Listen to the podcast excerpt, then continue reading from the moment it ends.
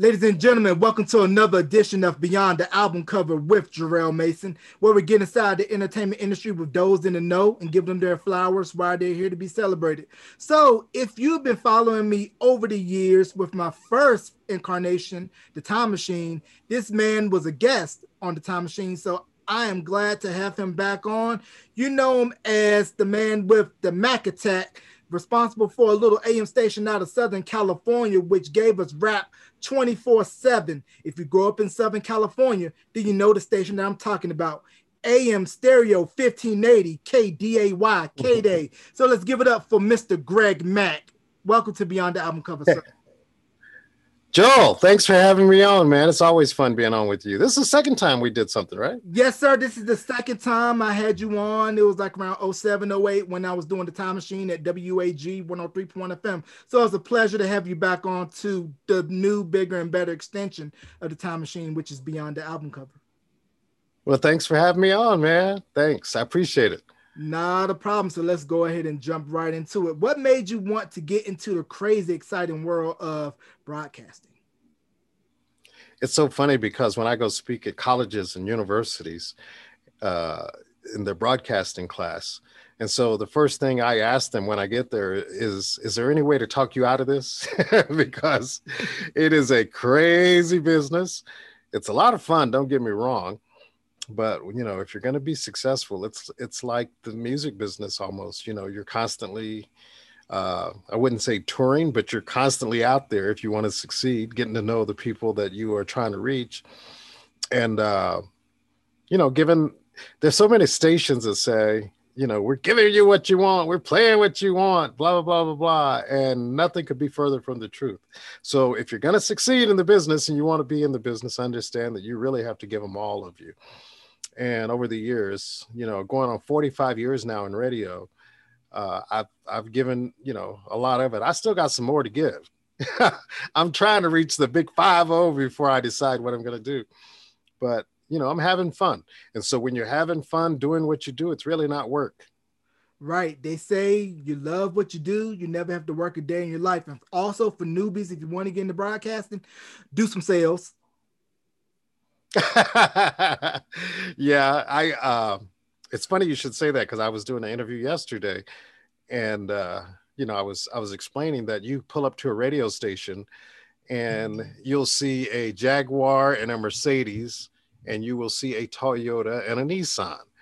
The salespeople are driving the Jaguars and Mercedes, okay, and they actually get to go home at a decent hour. That's where the money's at. But you know, being a DJ, it's it's one of those things where you're out front, you're the face of everything that's going on, and you are the success that brings the money to the salespeople. That you know they get the money, but you get the glory. Mm, and if you do sales, land a car dealership or a nightclub because those are instant money makers, especially if you get a big national ad account. Yeah, exactly. You got to go out there and get Coca Cola and McDonald's and because uh, nightclubs, especially during the pandemic, was not the place. But I do understand what you're saying. You know, you you really want to get anybody that's going to spend a lot of money with you. It doesn't matter. Mm-hmm. And also, if you could do broker airtime, that would be better. For those of you that don't know what broker airtime is, that's when, let's say, if you wanted to do an hour or two of whatever you want, you pay the station X amount of dollars and say, hey, I want to reserve one to two hours on your station for this and you can pretty much do uh-huh. whatever you want. And also, you could probably throw in some liner reads for sponsorships. And this hour was brought to you by JM Electronics, located on blah blah blah street at Anytown, USA. I think that on the smaller and medium cities you can do that. And the larger ones, it's a little harder. They do allow it, but it's it's it's a little more difficult. you know, it's not just about money. It's also got to fit in, within the format you don't necessarily want to have you know a country and western car dealer on a hip hop station it doesn't fit sometimes. But if you need the money you got to do what you got to do. Right Yeah, you got to figure out who's your demo that you're targeting who you're trying to reach because like you stated if you're working in a small or medium market you can get away with brokered airtime and it's normally mom mm-hmm. and pop owned and you're going to have a small staff with board ops running syndication or local high school sports if you have that set up that's right. How did you get started? How long have you been in the business? I've been in the business. It will be 17 years for me. Um, I started when wow. I was in college at a WAG 103.1 FM with the Time Machine and just cold calling folks, doing interviews. Got out of it for a little bit, dabbled in other things. You know, picked up podcasting about three years ago with this one to get my passion back going for broadcasting after leaving the business, and it's been a success ever since. And I'm happy that uh, I'm getting a lot of good feedback and having you on and just looking to keep that momentum going from 17 years. What what is the passion? Is the passion the money? Is it the women? Is it the notoriety? What is the what drives you? What drives me is the love because I grew up you know, watching Video Soul, Soul Train, Arsenio, and just figured I just wanted to have a platform to be able to share my love and knowledge of music to people who may not know about certain artists or certain things. And I take what I do seriously and I look at it as kind of like what Questlove Supreme is doing, but just on a smaller, smaller scale. All right. Well, it's good to see young men like you doing your thing in the business, man. Yes, sir. I'm trying trying to. So, for those of you that don't know, K Day, K D A Y, the D A Y and day for your calls. Remember, if you are west of the Mississippi, your stations are going to start with K. If you're east, you're going to start with W, with the exception of KDK up in Pittsburgh. So, day meant that if you were AM station, you were a daytimer, which meant that you were on sun up and had to sign off at night. AM stations, you know, they have uh, directional. Some AMs are directional, meaning that they need about six towers to get the signal to point in the right direction. Some are single towers. 1580 KDAY was directional, which meant that uh, during the day, we pretty much covered everywhere in LA. At nighttime, you may not get us in Long Beach, but you could listen clear as day in Hawaii. It was uh, uh, it was a different signal at nighttime shot out right across the Pacific Ocean. We had a lot of cruise ships that liked us. uh, I bet. So you came in, I believe, 83, correct, from Houston. Yeah, I was at Magic 102 in Houston. And by the time I got to K Day, I had been in radio probably seven years. And, uh, you know, they were uh, kind of in the bottom of the heap when I got there. And uh, thank God they allowed me to flip it and start playing the music that that I liked and that the people liked, which was a, a lot of hip hop. And uh, you know, the ratings went straight up, man. We just exploded. It was uh, I'm proud to say I created what is the, what's now called CHR rhythmic format. Uh, I didn't really have a name for it. I just say we're playing what you know, we're playing the hits. And so we also, a lot of people don't know this, started uh, the the new form of music called freestyle music. At that time, we called it high energy. But when I say freestyle, I'm talking Lisa Lisa, Cover Girls, Trinere, Debbie Deb, uh, Stevie B, a lot of those artists, which still sell out 30,000 seat arenas today. Uh, that all started at 1580 K-Day. So we had hip hop, freestyle, R&B. We had it all mixed together, just playing all, you know, nothing but the hits. And a lot of, lot of great artists, a lot of your favorite artists ever got their start uh, at 1580 K-Day with us. Mm, so, how did the playlist vary from when you were in Houston to K-Day? Because you got to remember, folks, this was the early 80s where rap really wasn't getting played in the mainstream hours in radio. It would be what we call day part, where they were only regulated mm. to late night or overnights to where it wouldn't affect the ratings. Mm. Yeah, you had a, a Magic 102 was starting to play some hip hop. They would play a lot of Sugar Hill, uh, Run DMC, Kurtis Blow, uh, but it was at night. You know, you wouldn't hear it during the day. And you also have to understand that there's a lot of things going against rap at that time. The the big record stores wouldn't even carry rap. Warehouse, Tower Records, they wouldn't touch it. Uh, there was tons of black radio stations that wouldn't play rap which is you know a lot of people find surprising but there was uh, this image of rappers as being below them and i never felt still to this day don't feel there's anybody below me and there sure as hell ain't nobody above me other than the lord So um, I just had this attitude of, you know what, if people like it, you know, just because you're playing hip hop, they're not going to come through the radio and rob your house, you know. And uh, the thing about hip hop is that it was actually saying something. You know, it was fun. Uh, it had a message, had a good beat. Most of the hip hop was a reflection of R&B because as you know, they sampled a lot of music back then. And it eventually came in full circle when the R&B artists started using the rappers on their songs. So it kind of worked out to where everybody was, you know, adapting and stuff. But yeah, there was a lot of headwinds, politicians, parents. Why are you playing that stuff? Uh, I liked it. And so, you know, what can I say? Yeah, parents, politicians, anybody that was of a older generation didn't understand because if you look at radio, especially urban or at the time they were called black or soul, a lot of the PDs mm-hmm. or upper management were of that generation that came up with Motown, R&B, very polished, very well presented, and they felt rap mm-hmm. was the opposite and we don't want to dirty up the nice room that don't nobody go in if you know what i mean. There you go.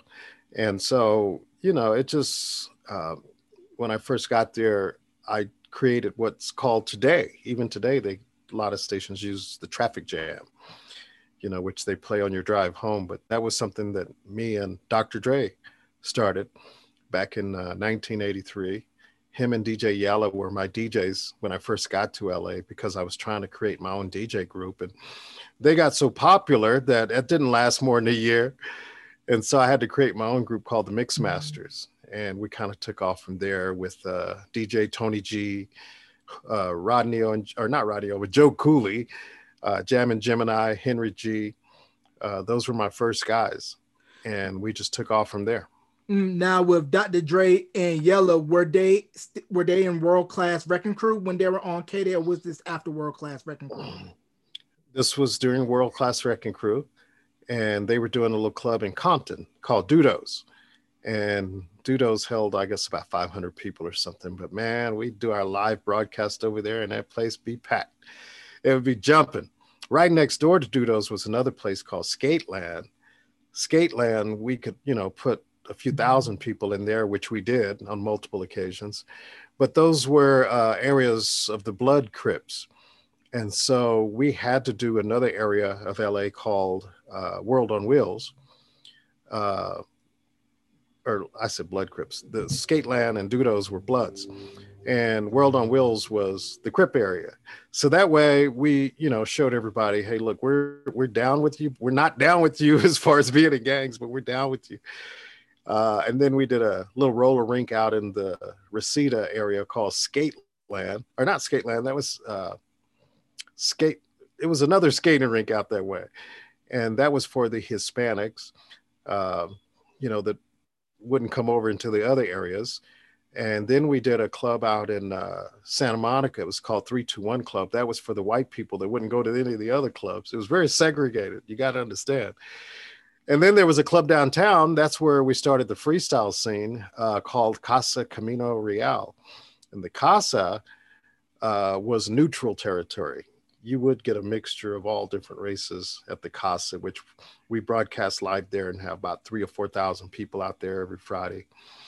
And we also began recording our what we call high energy show uh, back then at the venue because when we did it at the radio station, when we started, we'd have five or six people after about a month, we had a hundred people at the radio station, and the general manager came came down there one night. He said, "What the hell is going on?" And so we had to move it to the casa, and so we taped it over there. Man, I get to rattling on. I can tell you some history. I'm sorry if I'm no, I'm no, no, no, no. This is what we live for on the album cover. Now, I didn't know about skating culture being huge in LA until I saw the United Skates documentary on HBO, and like how you mentioned about the different skating rinks being blood and crip territory, DJ Yella was mm-hmm. saying the same thing and how one crew wouldn't go to the other spot because it was the rival gang spot, but they eventually found a spot where it would be neutral to where hey, no colors. Yeah, that was the casa. Um, yeah, I don't know how to explain it other than the fact that the gangs had a lot of respect for us.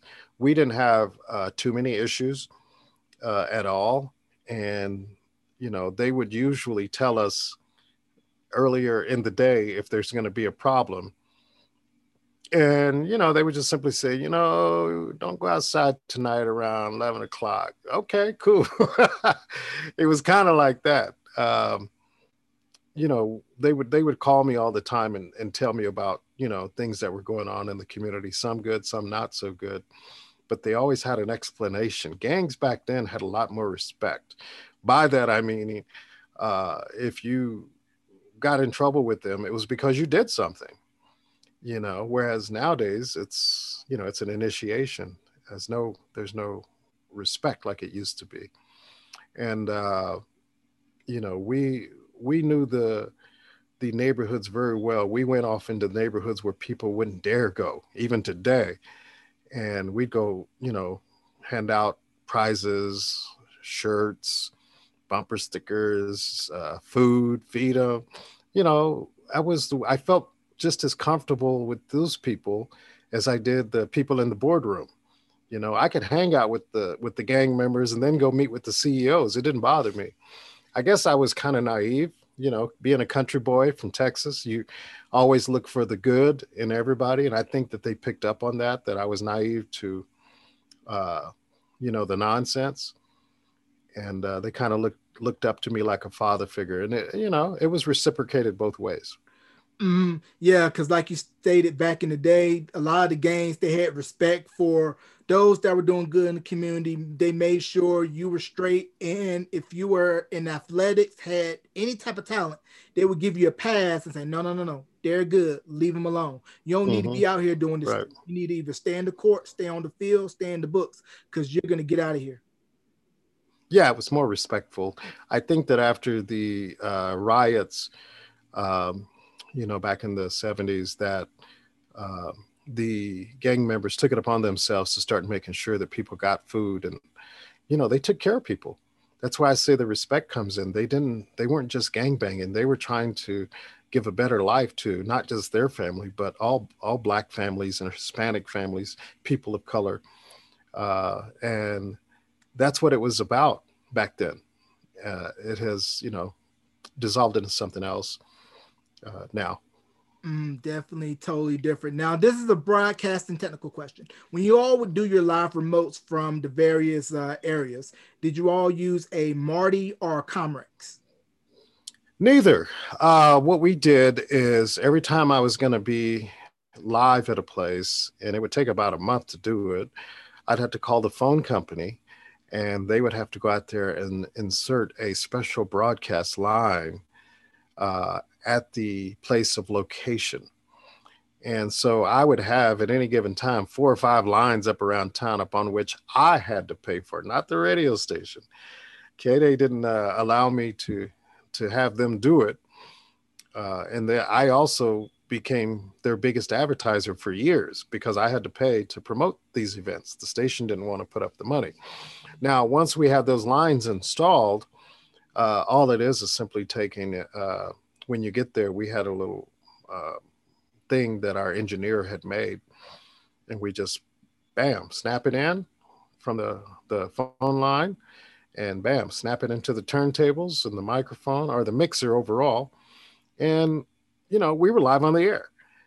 And so when we would do our live broadcasts, you would have major artists. I mean, I had Run DMC live on the air. Of course, my my boys Dre and Yella and NWA, uh, LL Cool J, uh, you know, Run DMC, Whodini, Fat Boys, Queen Latifah. The list goes on and on and on. Not only did you hear them, we didn't record it. I mean, we recorded it, but when we did it, it was live. So if somebody accidentally said a F word or a S word, it was live on the radio. And you just don't hear that kind of entertainment live on the radio anymore. I wish some station would, especially now that they have delays, as you know. Um, but man, to hear your favorite artist, could you imagine even in today's world if DaBaby or Megan Thee Stallion were live on the air, how exciting that would sound? Yeah. So that was the excitement that we had going on. Yeah, because I know your station was appointment listening for teens in and around Southern California. They had their tape decks ready to record, and they were getting passed around in schools, probably getting sold at swap meets, and it was currency out in the streets. Yeah, absolutely. Uh, we, you know, Dre and Yella, they used to take the mixes they did for me, the traffic jams, and they would actually go press them up take them out to uh, the swap meet, you know, at the Roadium swap meet and sell them out so fast. People were lined up to buy them. Uh, the mom and pop record stores, because the major stores wouldn't carry the music, the mom and pop stores were coming up. I mean, they were making bank. And, uh, you know, it created a way for the kids to get out of the neighborhood. They had an outlet. They knew that if they could put together a good record, Greg Mack was going to play it. Greg Mack was going to play it just because it was good, not because there was any payola or nothing, just because it was good.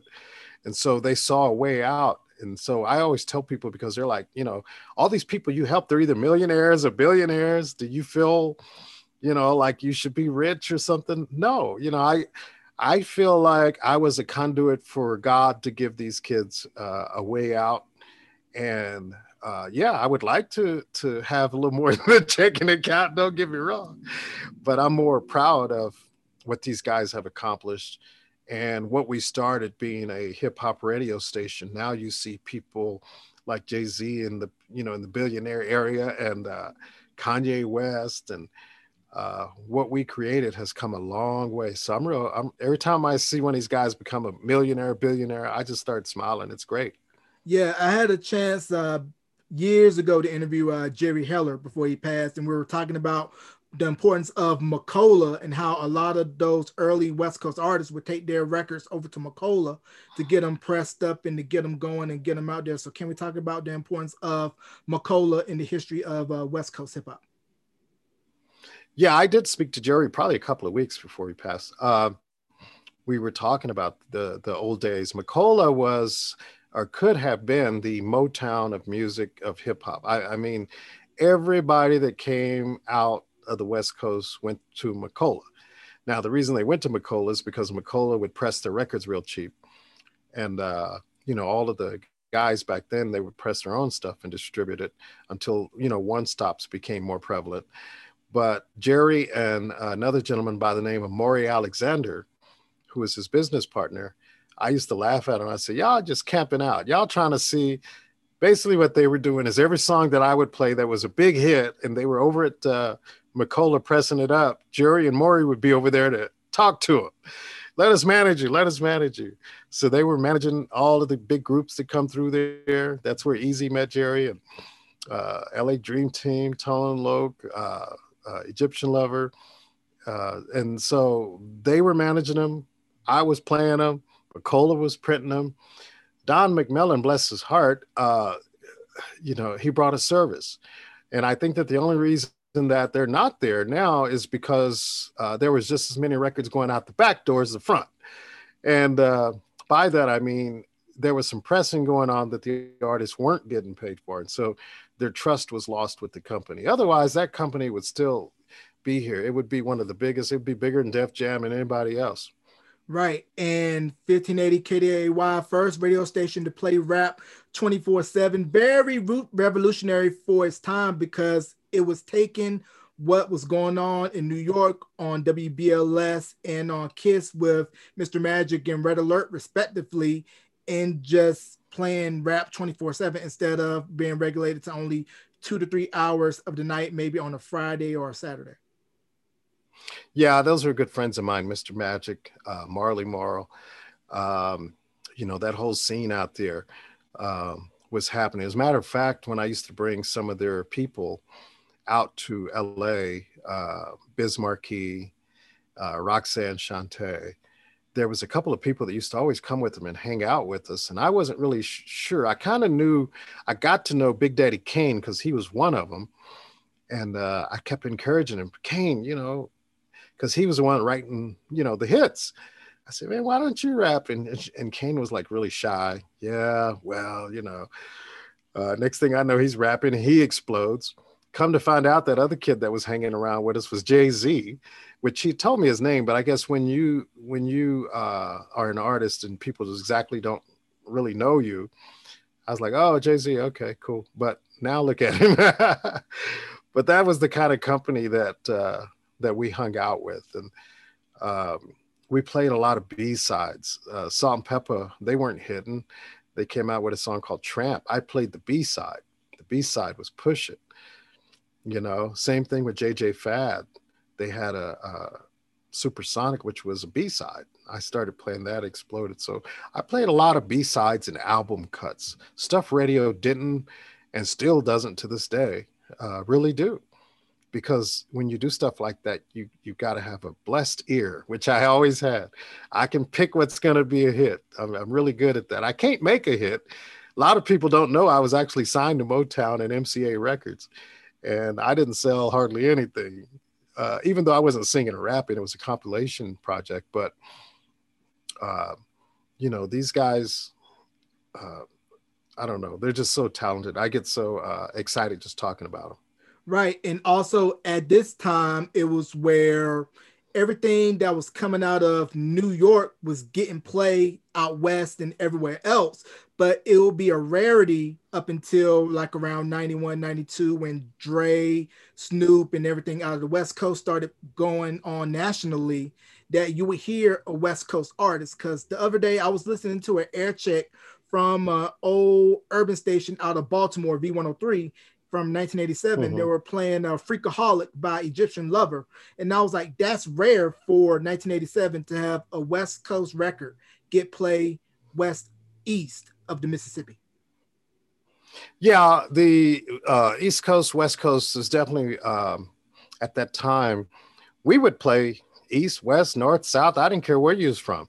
I didn't really look at a record and say, oh, that's East Coast. I'm not going to play it. I would listen to it. I'd listen to every piece of product that came out back then. And if it fit with what we were doing, I didn't care where it was from. Now, that being said, on the East Coast, and I kind of get it because New York is a different vibe than LA. I mean, we all know that.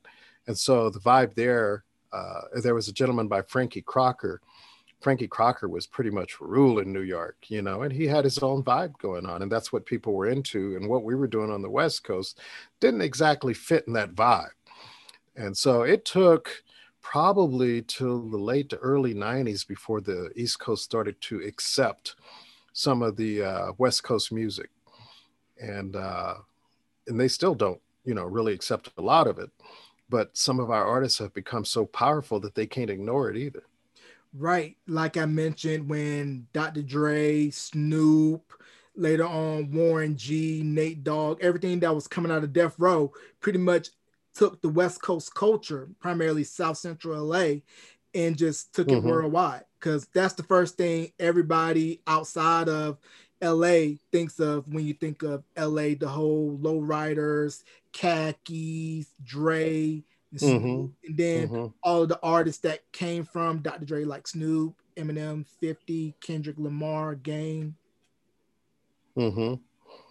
Yeah, these uh this new breed is just really fantastic, especially Kendrick. I, I think Kendrick has taken it to a whole nother level. Um, but there, there's a lot of talent out here on the West Coast. I'm hearing some of the stuff that's getting ready to drop. It's it's it's getting get competitive, you know but these guys, uh, you know, I would like, I hope that they'll start making some music that you can still dance to. Some of the stuff that you hear on the radio now, you can't really bounce to it. You can't slow dance to it. You know, uh, it's it, it's not really saying anything other than how much money I got. Uh, I don't know because I know that when I was growing up, and I would be playing, you know, cameo and you know, funkadelic, you know, all that stuff. My mom was like, turn that stuff off. Don't nobody want to hear that. Put some Al Green on, put some Aretha on. That's real music. So I'm real aware of the fact that as you get older, your taste is not the same. So still trying to understand, I will sit and listen to you know the newest rap stuff coming out and you know trying to understand and i think that's what people have to do but see i'm a music lover i just like music i like i started in rock and roll and country and western that was my beginnings and uh you know i like every type of music yeah, because I agree. Because I'm a musical sponge myself. Listen to everything. You don't want to end up like that progressive commercial. We're just like our parents. You, Our tag team. I wouldn't mind being tag team right now. They're getting paid. Yeah, that's why writing and publishing is very important. Now, how tough was yes. it to sell K Day to advertisers with it being on an AM stick and the demographic that K Day was targeting, knowing that advertisers tend to shy away from the teen demo because they don't really have this yet. Well, it's a good point, and we did have some trouble uh, getting advertisers. My whole thing when you go into a station and you're turning it around, it's best to go straight at the teens, which is what I did. The teens, you know, they they'll flip. They don't have any loyalty. they will switch a station in a heartbeat. The adults, you know, you like what you like, and you usually stick over on that station. Uh, but our teen numbers became so big that the parents had to listen. So when you get the kids in the car and they're controlling the radio, and the parents are like, oh, this ain't so bad. You know, I kind of like this. And plus, you have to understand because they were sampling, the parents were already familiar with the beat. And so uh, it did start to expand, and the uh, the adults did pick up on it. I mean, we would only go up so far. I would say uh, our audience was like 12 to 34, 35. Obviously there was some times where it was more but that was probably the core. Also what a lot of people would be surprised to know is that for that format the uh, hip-hop rhythmic format uh, the majority of my listeners and still to this day uh, the majority of my listeners are hispanics and uh, always have been. Now i would say it's pretty pretty close with blacks. Uh, hispanics usually around the 44 share uh, whereas blacks are uh, 42 share. So it's you know it's neck and neck, but I've I've always appreciated a lot of Hispanic support. Mm, and can you explain to those that are not familiar with what a share is? A share is a ratings term, uh, but you know most people are familiar with a share. It's like a, a candy bar. So you can eat that? Okay, well you take that half. That's that's a 50% share okay? So i put it in terms that you can understand but in radio terms that that means the same thing. It's a share of your audience. And so if you broke if you broke down the share of the people that listened to me uh, it was always uh, uh, mostly hispanic mainly because la is mostly hispanic. You have to understand la is probably 50 to 60% hispanic. And so we we received a lot of support and the african american community uh, obviously they're going to support us. We're you know, playing what they uh, really want to hear. So, you know, the highest ratings ever had by any radio station in Los Angeles ever was on Saturdays when we would do our mix show, the Mix Masters. You could go on Hollywood Boulevard and open your windows, and it sounded like one big stereo. People playing 1580 K Day, white, black, Hispanic everybody was bumping the station and it was just something like out of a movie. I, have never seen anything like that and it had a 22 share. In los angeles that is a lot of people. Wow that is crazy and, um, and you guys were killing it in the ratings so much that i'm sure kjlh and all the other urban stations around la had to counter program to what you guys doing to try to maybe take some of your audience yeah, we uh it took me about 90 days. We were number 5 when I got here out of the five black stations. In about 90 days we were number 2, probably one tenth of a share behind KJLH, who we never beat. That was Stevie Wonder station. Whenever we got close to them in the ratings, they would play a couple of rap records and uh, play them during the day. And so people would kind of stay over there, you know. They were pretty smart about it. They didn't play a lot of rap, but they would play just whatever our biggest hits were and uh, and kind of keep us at bay. But they had a lot more adult numbers, and the adults didn't want to hear all of that whoop de whoop music, as they would call it. And so, uh, you know, the adults would stay over there, the kids would stay with us. But there was, you know, some people that liked both that would switch back and forth.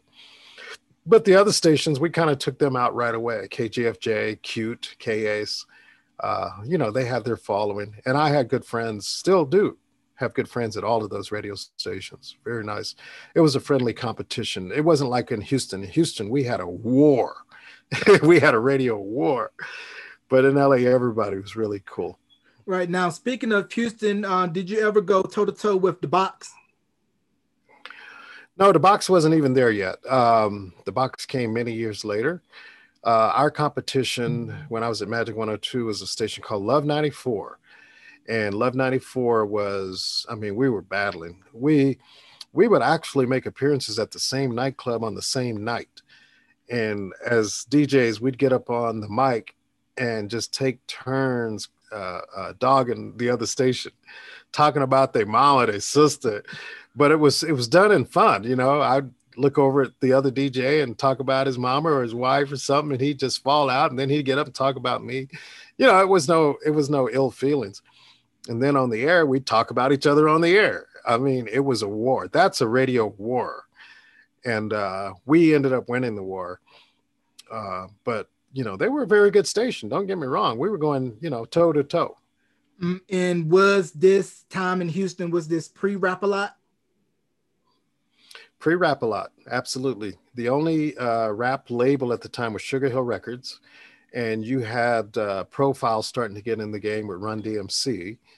And, uh, uh, you know, Kurtis Blow, you know, was uh, let's see, I think he was Polygram, I think. Uh, Mercury. But that I was think. that Mercury. Okay. Yeah. Well, I think it was a division. Mm-hmm. So the the you didn't have a lot, you know, going on uh, as far as the uh, majors with uh, rap artists. It was all independent at that time. You also had Tommy Boy. That was the other one I was trying to think of. Tommy Boy Records had the Jonzun Crew out, Pack Jam. You know, that was the jam back then. So a lot of the stuff that you're talking about, yeah, they were very relevant, but they did come uh, much later, probably in the later 80s. Yeah, because I think Rap a Lot didn't come out to I believe 86. That was when Jay Prince mm-hmm. put out the first incarnation of Ghetto Boys with Car Freaks, and then later reformed mm-hmm. uh, Scarface, Willie D, rest in peace, Bushwick Bill, and had their mm-hmm. success. Now, when you will go to these conventions such as Jack the Rapper, BRE, and you're meeting up with different MDs and PDs from across the country, would you guys kind of sit and swap notes, or was it like keep them at arm's length because you don't want to see what they're doing, even though they're not in your market. You know, uh, that was one thing I never feared is I would tell people what I'm doing. This is what I'm doing if they ask. You know, it's almost like, um, you know, my mother makes the best cakes in the world, and she sits there and she tells me the ingredients, but they never taste like her cakes. You know, and so with programming, I can sit there and tell you this is what I'm doing, this is how I'm doing it. You should do this, you should try that. But if you just don't know the right, you know, ingredients, how to place them, and you didn't know that you were supposed to, you know, just do this, don't do that. I mean, I can tell you, it's almost like, let me put it in today's world uh, Tesla, uh, uh, Elon Musk, he actually gave out uh, the information on how to build an electric car how to how to build the battery. But still to this day, I mean, they're starting to catch up, but they still really can't compete with what he's doing. So uh, back then, I could tell you, and I've had programmers call me, the conventions weren't really to go there and learn. I'm gonna tell you like that. The conventions were to go there and hang out and unwind, sit around and bag on each other, get drunk, go party, have fun. Uh, it was more like a, a reunion than anything to learn from yeah, there were some business relationships developed, but those were far and in between. Right, and BRE means Black Radio Exclusive, and there's a book mm-hmm. about uh, Jack the Rapper called Mellow Yellow, and I'm gonna tell you read it because some of the stories in that book we definitely cannot share here. And all I'm gonna say is, boy, if walls could talk, if walls yeah, could man. talk. Jack the Rapper was a classic. He, uh, they just don't make him like him anymore. I have a lot of respect for him. Right. And like how you mentioned earlier about you would openly tell other programmers this is what I'm doing. And that was the thing that I really miss about radio before consolidation, the telecom is how you would have your base, but depending on what market you were in, the playlist would vary. It would be different from what would be at WJLB in Detroit or WKYS in DC or WJMH out of Greensboro or WQOK out of Raleigh, Durham, North Carolina. So there was a wide variety because nobody's playlist was alike because cuts varied from market to market, what was popular.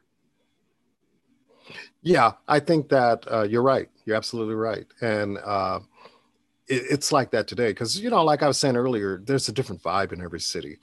You know, Atlanta's got that dirty South sound. You know, Miami's still got that that techno sound, and you know, everybody's got Chicago's got their own little sound.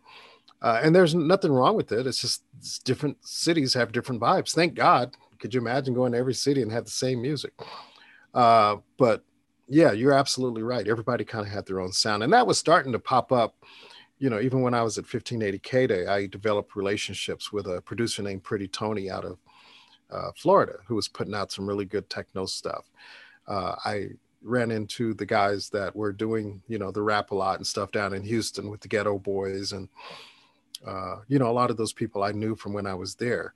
And at the same time, I was still had my relationships going on with the funk scene out of Dayton, Ohio with, you know, Zap and, uh, uh, Ohio players and, and and all of those people. So every every area. That's why Motown had their sound. You know, everybody has a sound.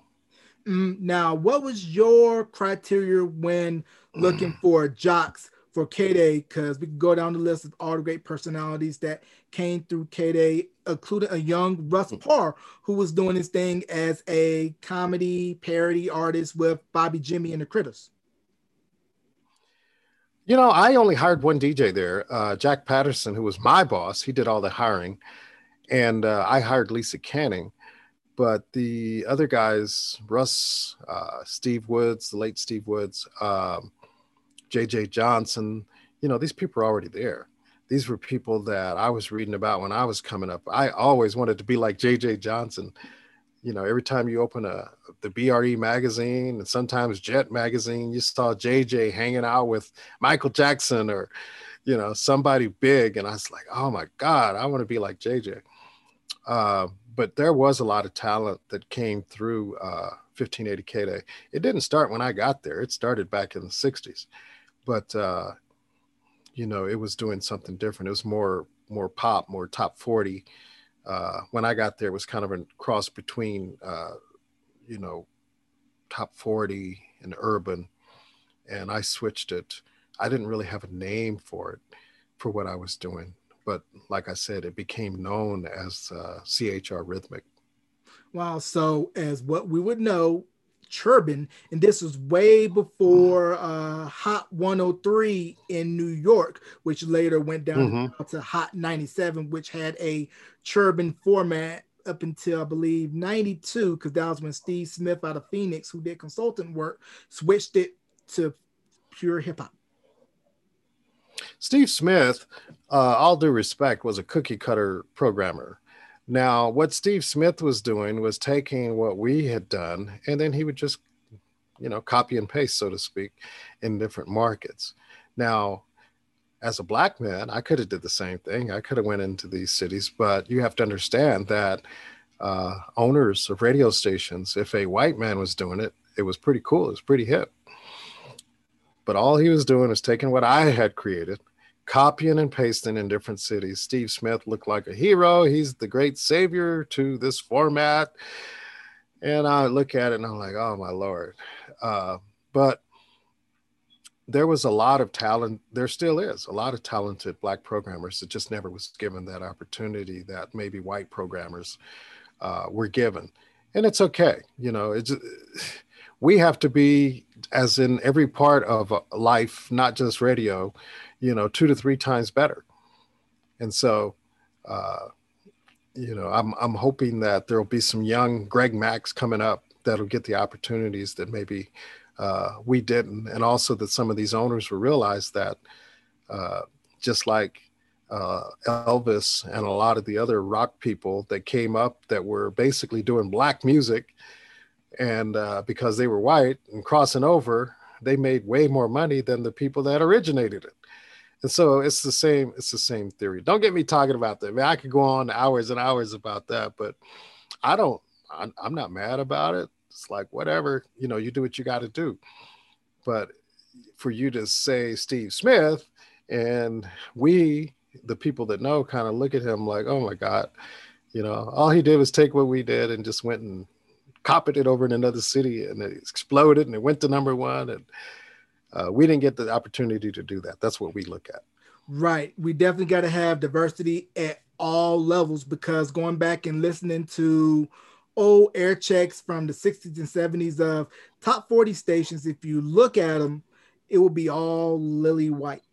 And how some of them would have their advertisers come into the stations to make sure that there were none of us in the booth. It wasn't. It wasn't. It wasn't so much Lily White because they played a lot of Motown.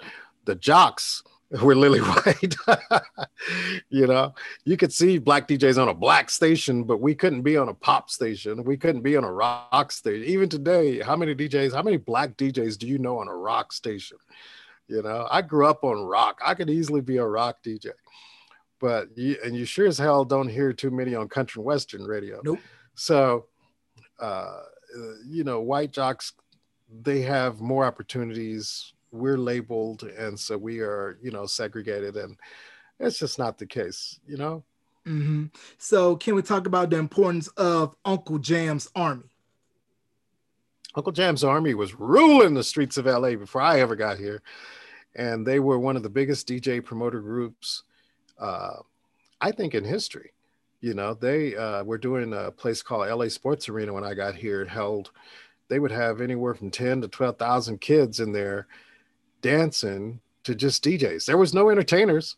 It was just DJs in there playing. They had, you know, Bobcat, Egyptian Lover, and uh, Battle Cat, and, you know, several other guys that were just so talented. I mean, these guys were on a whole nother level. And Uncle Jam's Army was ruling uh, I've never seen that many kids in one place dancing to a DJ. And they used to do it all the time. Uncle Jam's Army. Uh, rest in peace, Roger Clayton. And uh, much respect to those guys, everybody that was uh, a part of Uncle Jam's Army. Yeah, like if you listen to cuts like Yes, Yes, Yes, Dial-A-Freak, very high energy, almost very disco-ish. Because if you listen to, like we mentioned, World Class mm-hmm. Wrecking Crew earlier, like the Cabbage Patch, all those records had that high energy bounce. It kind of sounded like a cross between dance, disco, and a little bit of what Prince was doing. Exactly. And, and a lot of what Prince was doing. Egyptian Lover, uh, you know, certainly was uh, a huge fan of Prince and uh, the time. Jesse Johnson, you know, if you listen to Free World, you hear, you know, Egypt's uh, music. Uh, and that and that was the business, you know. A lot of people, and I always tell people, let's go back to radio. And they say, well, how do I become a good sounding DJ? I always say, imitate your favorite DJ. Whoever your favorite DJ is, imitate him, get his style or her style down to a T, and then forget about it and create your own style. Create your own style from that. So I was always imitating Rick Dees. You know, I just thought Rick Dees was, you know, one of the best DJs on the radio. So I tried to imitate him as best I could. And then after I thought I imitated him, you know, as about as good as I could get, then I totally forgot his style and created my own style. But you got to create a style. And that's how you create a style by creating, by copying somebody that is, you know, your favorite. Mm-hmm. And with world class wrecking crew, stuff has been sampled over the years famously Turn Off the Lights backgrounds, I believe, was done by Michel'le, and Master P Turn Off the Lights for Ice Cream Man. Mm-hmm. Yeah, that was uh, uh, actually before all of those. There was a song, and I forget the name of it, but yeah, uh, I would say in the 80s most everything you heard a rapper do there it was a sample there was not a lot of originality uh, until you know later in the 80s. Yeah, and you had people like uh, Rick Rubin, who's probably one of the greatest uh, producers, in my opinion, in hip hop of all time. You also had locally the Dust Brothers. You had DJ Muggs, you know, uh, working with Cypress Hill that had a different sound. Um, you know, there was a lot of talented guys creating that sound. Yeah, and just recently on the podcast, I had DJ Cut Creator. He was talking about, I believe it was the Raising Hell tour with uh, Run DMC, and it was a mm-hmm. performance out in LA, and I guess it was where some gangs met up and there was a big hoo-ha and it was covered recently in the hip hop uncovered documentary which aired on fx you could catch it on hulu with uh, big u and all of those guys talking about that and then k-day had i believe was it kind of sort of like a public affairs special kind of show talking about it and having the gang leaders call and have them cease mm-hmm. yeah i was run dmc and uh, also one of the first friends I made when I moved to LA, uh, the late Barry White. So we had Barry White and Run DMC. A lot of people don't know Barry White used to be a gang member. He used to run the streets, and uh, you know we got on and talked some real stuff. You know, all day long. It was a brainchild of our general manager Ed Kirby and Jack Patterson. They said, "Hey, look, we need to stop the music. We got to talk about this."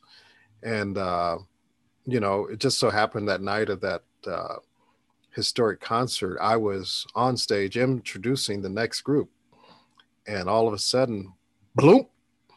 It's like, what the heck? And I look back, and there's a body laying on stage. somebody had thrown somebody over. You know, I don't know where it came from. All I heard was a loud thump. Uh, amazingly, the guy didn't mm-hmm. die, but he sure looked dead. Uh, and when that happened, that's when all hell broke loose. I'd never seen nothing like it. And I was, I had guests there. I was trying to get the security to, I said, hey, man, you got to help me get out of here. Dude pulled off his security shirt. He's like, man, I quit. so all the security quit, and you were left to fend for yourself. It was not a pretty scene. Mm, and you got to remember, folks, back in the mid 80s, it was a rarity for a rap show, a complete rap show, to get a venue because venues wouldn't give promoters the insurance for the venue. So that's why, if you notice, a lot of the early rappers they went on tour with mm-hmm. R&B acts because that was kind of their back door into the venue. That was the late '80s for the Long Beach thing, but yeah, you're right. Uh, the insurance, even today, you know, you can get it but it's like way higher than a rock and roll or jazz or country show. They put a high, high amount on it. Mm, still has you know, which is why, which is, which is why tickets. You know, people might say, "Oh, wow, tickets are high." Well, they got to cover that high, high insurance. There's all kinds of extra things you got to do at uh, uh, hip hop shows. Mm. So uh, with the mix masters, did you have a set list of who's going to do the mix master show this week or how did that go come about yeah i had uh you know my main core guys tony uh, uh henji Jammin Gemini, Joe Cooley. And then we, you know, what would happen with our guys is that people, the rappers liked them so much that they'd take them on tour. So I started losing guys every time I turn around, one of my guys is on tours. So we started having competitions and bringing in more guys uh, throughout the years. But we kept a pretty tight circle. It was kind of an uh, elite organization for DJs. It's like if you became a mix master, you made it if you were a DJ. And so we were real selective on uh, on who we allowed in. You know, they had to really be good, and they had to really be uh, in check on their on their ego you know, we didn't want people that were, you know, uh, you know, not nice people, and also people that really wanted to to do something for the community. That was real important to me always. Right, community is very important. Now, what were some of the big community events that K Day would do? Would y'all do toys, coat drives for kids, and feeding people around mm-hmm. Thanksgiving and Christmas? Yeah, we do all that. All the radio stations do that. But what we would do, like sometimes I would go to high schools early in the morning, and you know how they have the school announcements. It would be mm-hmm. me making the announcement. Uh, we had a uh, almost every day, thanks to our uh, unbelievable uh, promotion guy Rory Kaufman. He had us in schools almost every day during the noon hour, and our street team was unparalleled. Just to give you an example of the kind of people on our street team, we had LL Cool J, we had uh, Public Enemy, Ice T, NWA, Young MC, Tone Loc. I mean, a list that goes forever of people that these are people that we're taking out to the kids at lunchtime, you know? Uh, so it was powerful stuff, man. And uh, uh, we had a group of break dancers and pop lockers and we tied in with that. We started getting all the break dancers break dance boards. We were giving those out. So we were really involved uh, almost daily. And even on the weekends we didn't really get a lot of rest but i didn't mind because i love being out with people. I absolutely love it.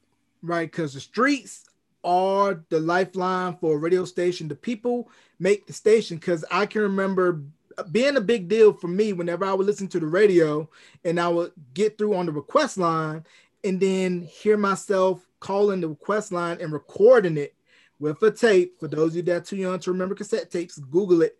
But it was just very special. And being at that age, just thinking like, man, I'm on the coolest radio station in town.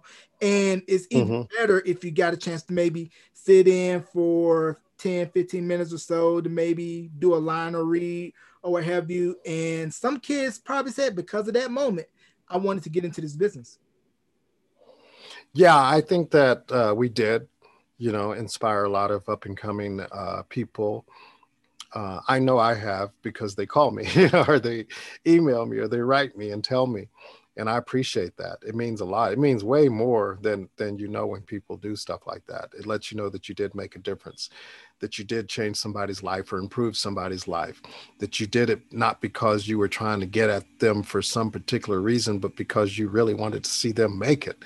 And that was the way I always looked at it. I I really did want to see other people successful. I was never unhappy because you became a billionaire and I didn't. I don't roll like that it's like I'm happy. I just felt like I was I was happy to be a part of it and to kind of know who you were uh, before you blew up, and now you don't take my calls. I just wanted to know right. that you were successful, and so uh, I think one of the rap artists that I always admired so much, Nelly. Nelly, I always admired Nelly because Nelly, uh, the guy, the DJ in St. Louis that played his record before nobody else believed in him, Nelly went and gave that guy half million dollars when he first had his first platinum record.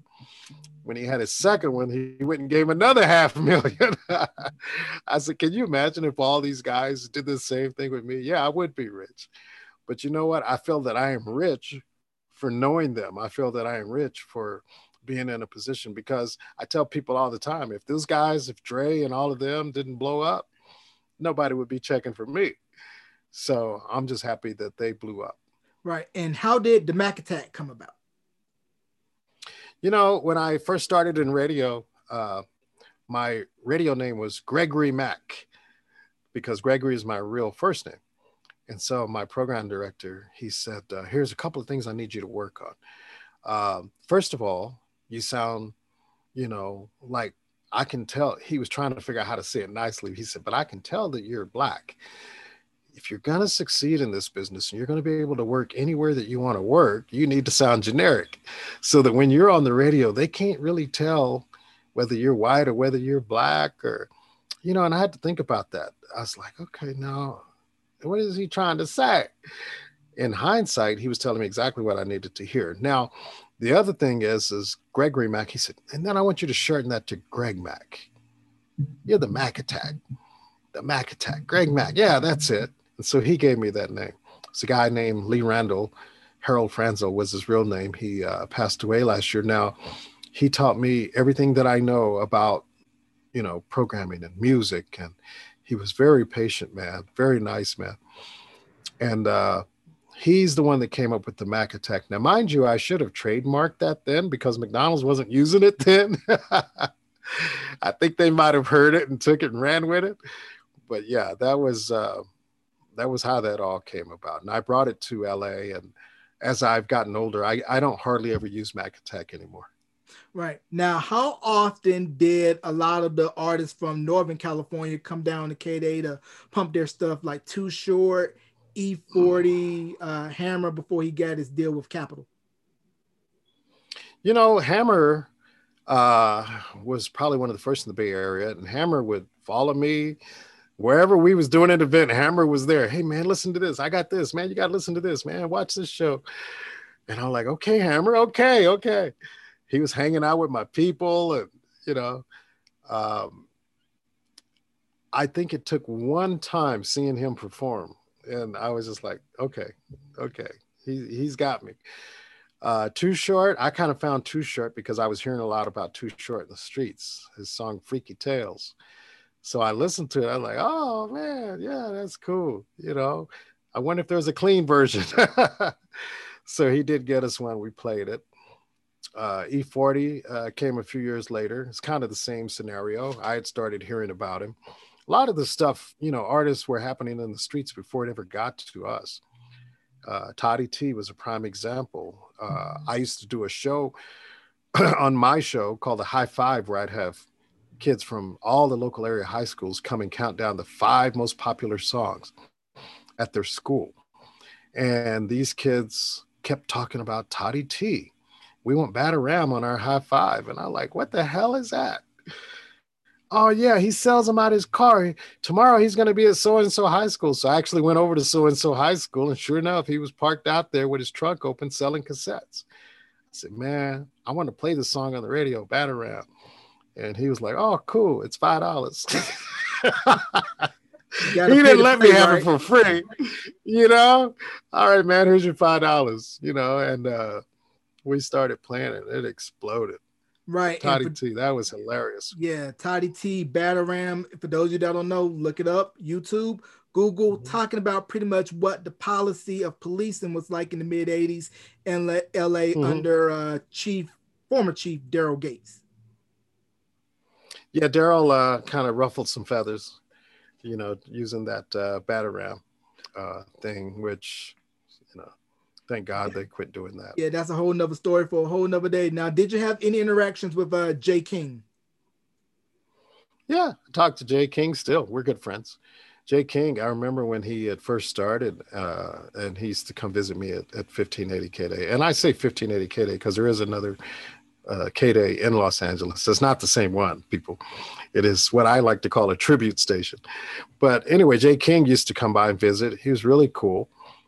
Uh, you know, he is another one that exploded. And, you know, uh, I think Jay, uh, you know, was going through growing pains.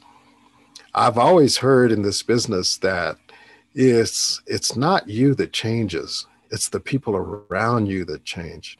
The people around you start expecting you to wear certain clothes, to act a certain way, to, you know, they're always, they try and take on your life. Okay. And so you're supposed to just sit there and be quiet. But you just got to be cognizant of the fact that just stay true to who you are. And so, you know, back to your question, yeah, Jay and I, we have a great relationship. Uh, I have a lot of admiration and respect for uh, what he did with Club Nouveau and Timex Social Club. Mm-hmm. Yeah, Jay King, definitely a legend in the business. And you mentioned uh, Joe Cooley, and he later partnered up with Rodney O, and he put out records on Ichiban. So can we talk about Ichiban? You know, I don't know a lot about Ichiban. I really mm-hmm. don't. Um, you know, Joe did a lot of things. Joe was on tour all the time uh, I did have a little uh, record label. I put out one song on it. I'm actually thinking about reviving it. It was called Mac Daddy Records. And the one and only song I put out on there was called Bass by King Tee. And it exploded so big that Capitol Records just straight strong arm me. they straight strong arm me and signed him to a contract. And I called him. I said, Hey, you can't sign my artist. He signed to me. And uh, so Capitol was like, well, just sue us. And I was like, oh man, you know. So anyway, I ended up uh, the guy that was president of Capitol Records, Step Johnson. Uh, I called him. I said, "Hey, y'all stole my artist. What's going on here?" Oh man, hold on. I didn't know about that. So he called me back a few minutes later. He said, "Yeah, man. They said they really want him, but you know what? How much are you put into it?" And I told him, and so he sent me three times that amount. He said, "Look, I'm gonna give you. I'm gonna give you that. You gonna be cool?" I said, "Hell yeah!" He said, "Come by and pick it up right now." and so I went by and picked it up, and uh, within a day or two, I was on my way to Hawaii. Right, King Tee at your own risk. Rap City used that for its theme for a couple of years. Now, also mm-hmm. right around the mid '80s, Ice T had mm-hmm. this record called Six in the Morning. Now, was that prior to Batterram or was this after Batterram, Six in the Morning? Six in the morning was prior. Um, you know, and a lot of people say that was the first gangster rap record. Uh, Ice T, when he did that song, I wanted to play it, but I was getting a lot of blowback from management because I had put it on the air, and they said, "Oh no, you got to take that off. You got to take that off." And so they made me, you know, quit playing it. Uh, I did talk him into it eventually, but we we couldn't play it for a while. And you have to understand, I I think that Ice T is probably one of the most intelligent people in hip hop. If you ever get a chance, talk to him. Ice T is deep you know? And so uh most of the stuff that he would come out with i wanted to play it. But on that one the station was like uh no we're not going to play that. Mm, definitely a dope record. And if you listen to six in the morning and boys in the hood very similar in sound yeah it was uh it had a very uh, very uh, parallel message i think is what you're trying to say it had a, it had a parallel message mm-hmm. Now, I believe it was 91 where the station got sold and they flipped to an all business format, correct? Yeah, I went to KBLA. Um, you know, we I knew when I got there in 83 that it was up for sale. But when the numbers started exploding and the the station started making a ton of money, they backed up off of that. But when uh, our format started to fade in the late uh, 80s, because FM was catching on to what we were doing, and you had Power 106 popping up. Uh, you know, it started to go down, and they could see the writing on the wall, so they went ahead and sold it. And I actually tried to buy it. I just couldn't raise the money to to get it done, but it became uh, uh, news, uh, financial talk type station, KBLA. Uh, and I had left before that happened to KJLH. I was working for Stevie Wonder. So what was that like going over to KJLH and uh, working for Stevie? You know what? It was fun at first because they let me do whatever I wanted to do. But uh, because I tripled the ratings, they were not happy.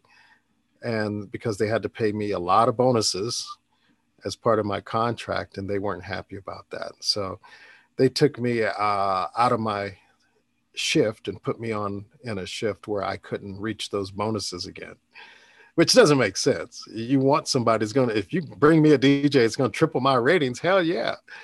But uh, they didn't see the, the humor of it.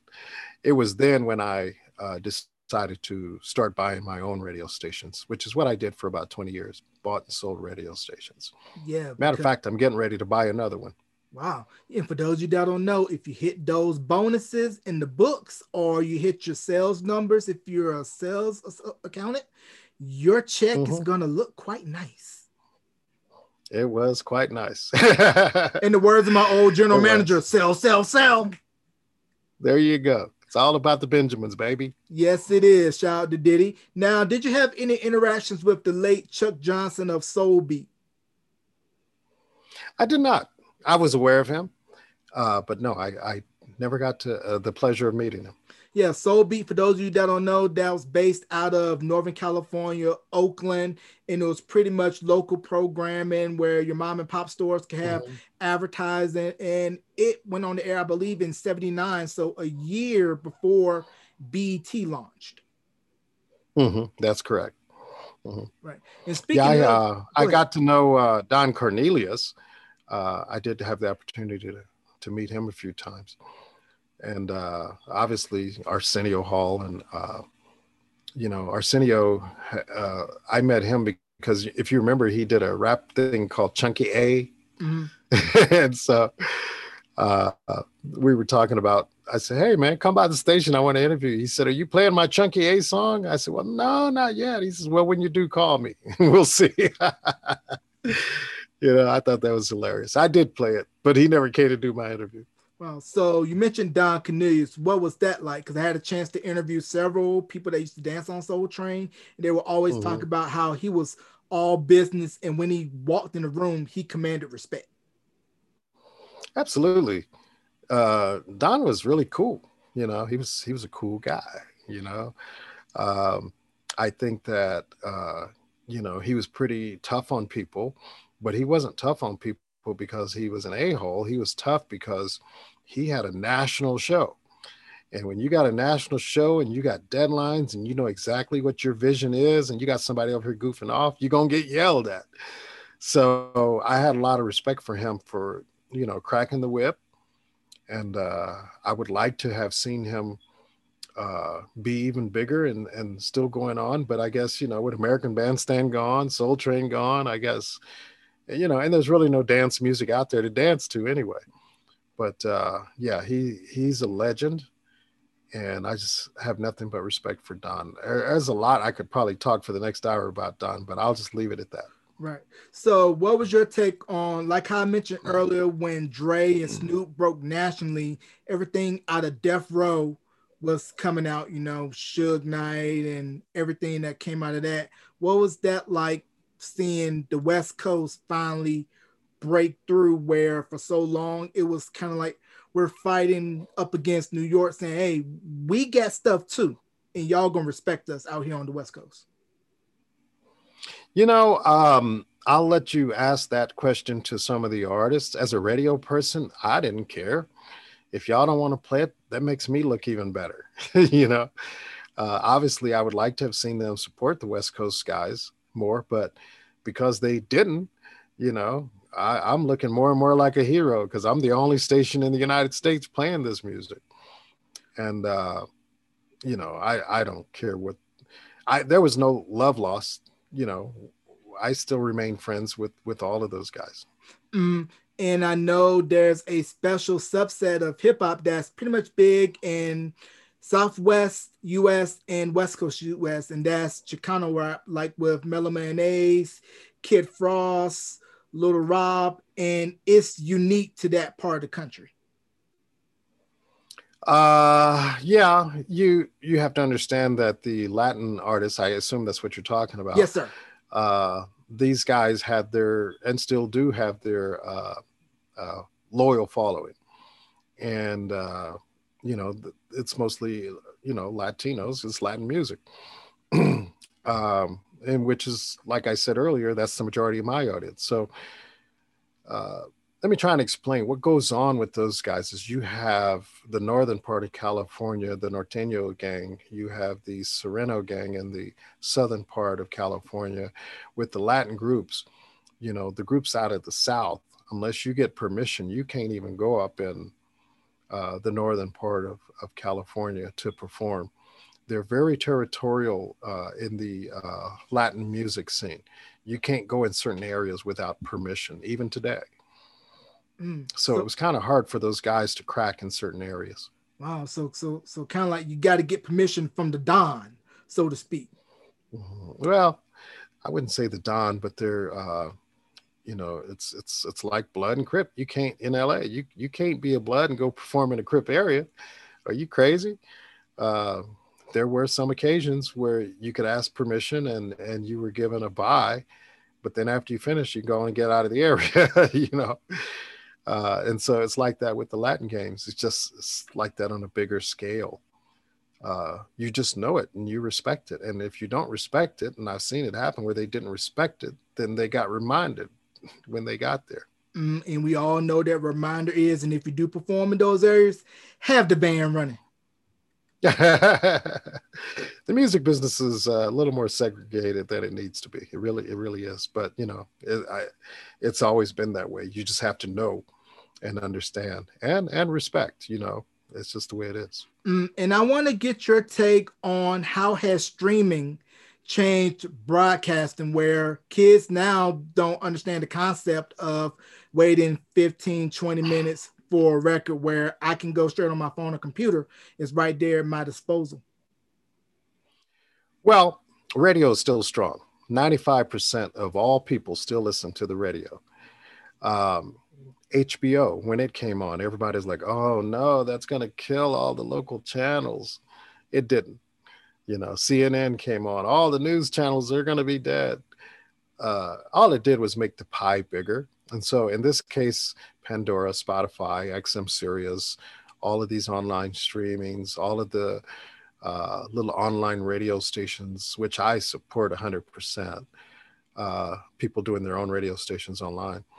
But all of these things, all it's done is made the pie bigger. And so I don't see radio ever being uh, affected in my lifetime. It may be down the road, but I don't think so in my lifetime. Everybody, no matter what, you get in the car, you usually turn on the radio. Now you may not stay on the radio, but you you go to the radio and, and it's about that localism you know it's about that feel because in today's streaming world you can really listen to any station that streams you could get in your car in la and listen to bls in new york on your way in but it's still radio so 95% of the people these other when i want to let my mind escape a little bit you know i'll put on xm sirius or pandora or something but i still come back to radio. Not just because it's what i do but it just has it just makes you feel warm and comfortable you know? Right. And it's definitely funny how my age range 35 and under so to say we are in that urban AC or AC category, depending on what format you're trying to target. And how I remember mm-hmm. in the 90s as a kid, you could tell an urban AC station because in their liners or sweepers, they would make sure to emphasize no rap. Whereas now mm-hmm. you got no choice but to play rap because we're that demographic now. Yeah, you can't alienate any type of music, whether it's rap or anything. You know, um, uh, the thing in the uh, early to mid 80s, before radio consolidation, with the big companies buying up all the radio stations, everybody, every station was a mom and pop. You were only allowed to have, you know, one FM, one AM so everybody was going after each other. You weren't targeting a certain age group. You were targeting all groups. And so that was when radio was fun. And then as consolidation began and you'd have one group owning five or six radio stations and so that's that's when they started to target the okay, this station is going to go after the teens. This station is going to go after the 18 to 34 women. This one, the 18 to 34 men. This one, the 35 to 54, you know, and so it, it got real fragmented. So you listen to radio, you kind of flip around and you, you know, you know, you know what your what your vibe is. And not only that, but you when you're doing that people understand that the average person only listens to radio 20 minutes a day. I don't care what you say. If you listen to radio more than 20 minutes a day you're not an average listener. And so they will play the same 40 songs over and over and over because they want you when you turn on and during those 20 minute period that you hear your favorite song you know? And so you just get burnt out on it. And so I don't think that consolidation has been good for radio at all. Uh, I would like to see it get back to where it's individual owners. It never will, of course, but it's even beginning to get, you know, it's it's beginning to become a network. I think that's where radio is going. Just like you have ABC, CBS, NBC, you're going to have a different radio group that owns a network, and you're going to hear the same jocks all over the country. Mm-hmm. And uh, I think that'll be sad for radio. Yeah, and you kind of sort of hear that now with the advent of voice tracking, where you can have a jock in Tacoma, Washington, voice tracking for a station in Nashville, or jock in Detroit, mm-hmm. voice tracking for a station out of Waco, Texas. It's all about a way to save money. And I look at as pre-consolidation with radio. If you wanted to get into business, that was the way to kind of cut your teeth doing the overnight spot at the small to medium market station before moving up to a major market. You don't really get mm-hmm. that process of getting your reps in before you go to a big city. Exactly. There you go. And it's it's you know what you're saying is like you know the farm team, you know just like the NBA has the the G League or D League or whatever it is, uh, and the baseball has the farm team. With radio, uh, once it becomes like that, yeah, there's going to be less opportunity for people to get on and, you know, uh, get get their skills uh, up. So you're absolutely right. Mm, and I was curious if you knew the programming strategy behind a lot of urban stations in the early 80s to like around, I want to say 86, 87, when rap started to get more inclusive in the playlist other than just being regulated to nights and weekends, how a lot of urban stations would play, let's say, a Phil Collins, Men at Work, Madonna record, something that had a little bit of an urban leaning, but it was pop. Do you think that was because they wanted to kind of broaden their demographic, get some of that pop d- demo? Yeah, I agree. Um, you know, depending on the market, if you are in a market where there is a majority of white people, you've got to do that to compete. You've got to, you know, mix in uh, with the music that you just said. Uh, but I think what people will find is that uh, all races love some good R&B. All races love some good hip hop. Uh, I think that sometimes you can overthink yourself. And when you put in a lot of the music trying to capture a certain race, you can overthink yourself and go a little bit over. You know, those people love R&B. That's why they're tuning in to you. Mm-hmm. Music is music regardless because I can remember a lot of pop acts when they would come out on the West Coast. They would do acts with rap and R&B acts, and it's all where we're all listening to the same thing. There you go. We're all in the same game. Yep, we're all in the same game. Now I want to close out on this. Can we talk about any current projects you got? Well, we're in the the the God in the beginning stages of a documentary about you know a lot of the stuff that you and I just talked about, and then some. We go a little bit deeper in the documentary, uh, and that should be out. I'm to guess next year. It should have been out this year, but because of the pandemic, we've had to obviously. A, lot of people were saying, "Hey, uh, I want to be a part of this, but I I don't feel comfortable having camera crew come over here." So we're having to wait. You know, so it's going to slow us up. It'll probably be out next year Following that, there will be a uh, docu series uh, that will tell the story a little bit more. Sometime during that, there will be a book uh, because I want to get the history right. There is so much misinformation about the history of 1580 K Day and the history of, uh, you know, what I did at, at, at the station. So I want to get the book out. And hopefully one day, before I go visit my maker, I will will get a uh, some kind of theatrical film. But right now, those are the things that are in the pipeline, and I'm gonna, you know, like I said earlier, start my record label back up. So I'm pretty busy. Busy, busy, busy, busy, busy. That's the best way to be. So be on the lookout for those projects when they drop. You have any shout outs you want to give before we wrap this interview and also plug your social media? Shout out to everybody. And I'm on Facebook, Greg Mack Show or Greg Mack uh, Instagram, Greg Mack Show. You can email me at gregmackshow at gmail.com. Call me anytime, 855 4 Greg Mack. Uh, and, you know, we're, we're all over the place. All you got to do is just hit Greg Mack, Google Greg Mack, and you'll see all the different places. We're on a lot of different radio stations. We have, every time we're on on the weekends, we have between 8 and 10 million listeners tuned in. So uh, we have fun right? So check them out on all those platforms. You can catch this interview wherever you stream your podcast Apple, Anchor, Spotify, Stitcher, tune in, YouTube for the video portion, youtube.com slash beyond the album cover. And you can go to my brand new website at beyondthealbumcover.wordpress.com. You can find it all there. So, ladies and gentlemen, let's give this man his flowers. Mr. Greg Mack, 1580 AM Stereo K A Y. Uh. Mr. Mack, thank you for coming on to Beyond the Album Cover. Hey, thanks for having me, man. No problem.